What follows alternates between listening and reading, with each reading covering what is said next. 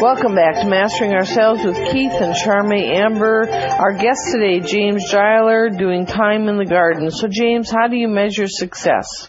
That's a great question because uh, we're constantly being asked that, and we constantly ask that ourselves. Uh, one of the one of the measurements, of course, is recidivism. How many people are coming back to jail? Um, but even that isn't always a great measure because sometimes people just get picked up for being in the wrong place at the wrong time. They spend maybe two or three days in jail, then they're released. In that time, they've lost their job. So it really goes back to trying first to see how people have changed their uh, approach or their their concept of nature and their place in nature. Um, how they translate those beliefs into reintegrating with families and into their community, uh, how long they stay with us in, in trying to uh, develop a, a kind of a, a, an interest in in a career, um, and then of course how long uh, whether they're able to find a job, and then how long they're able to keep that job. So we we track and we're constantly collecting data, and we're trying to look at answers, and we're trying to come up with ways in which we can say, well, this is successful or this isn't successful. And I and I and I've looked at so much of our data, and I still come back to the same idea that that people may not be able to change overnight, and we may not be able to uh, reduce uh, the opportunity, the chance that people will not go back to jail right away.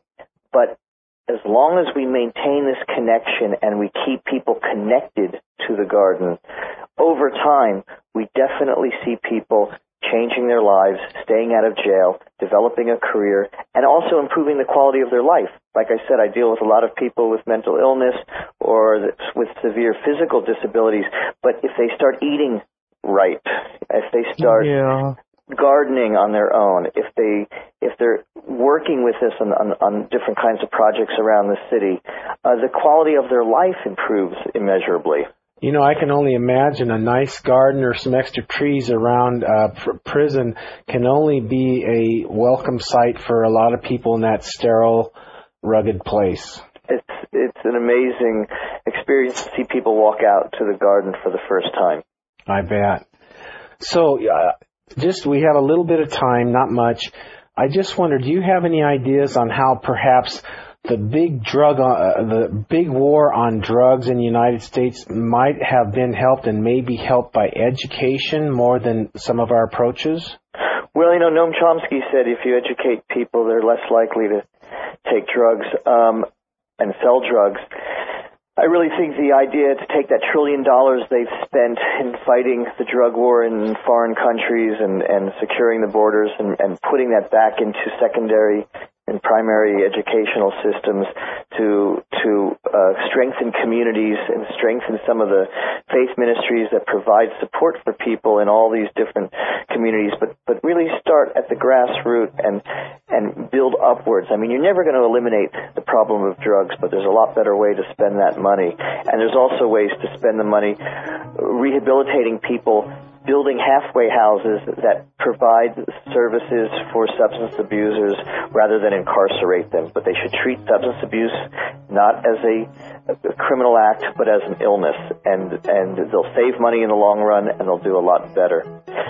I also just want to add one thing for your listeners. Yep. For more information about our organization, I, I, work for the Horticultural Society of New York, and if they want to find more information about what we do in New York City, we are at www.hsny.org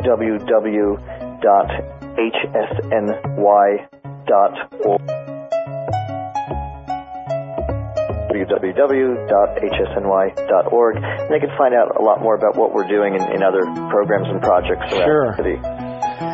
Thank you, James, for being with us. This has been wonderful. Doing time in the garden. Those contact information is in your book as well, right? Thank you so much. It's been a great pleasure. Thank you. Have a good evening. We love being with you guys. We appreciate you joining us. You're listening to Mastering Ourselves, and we hope now, come on. You can do it. Stretch into the greater you.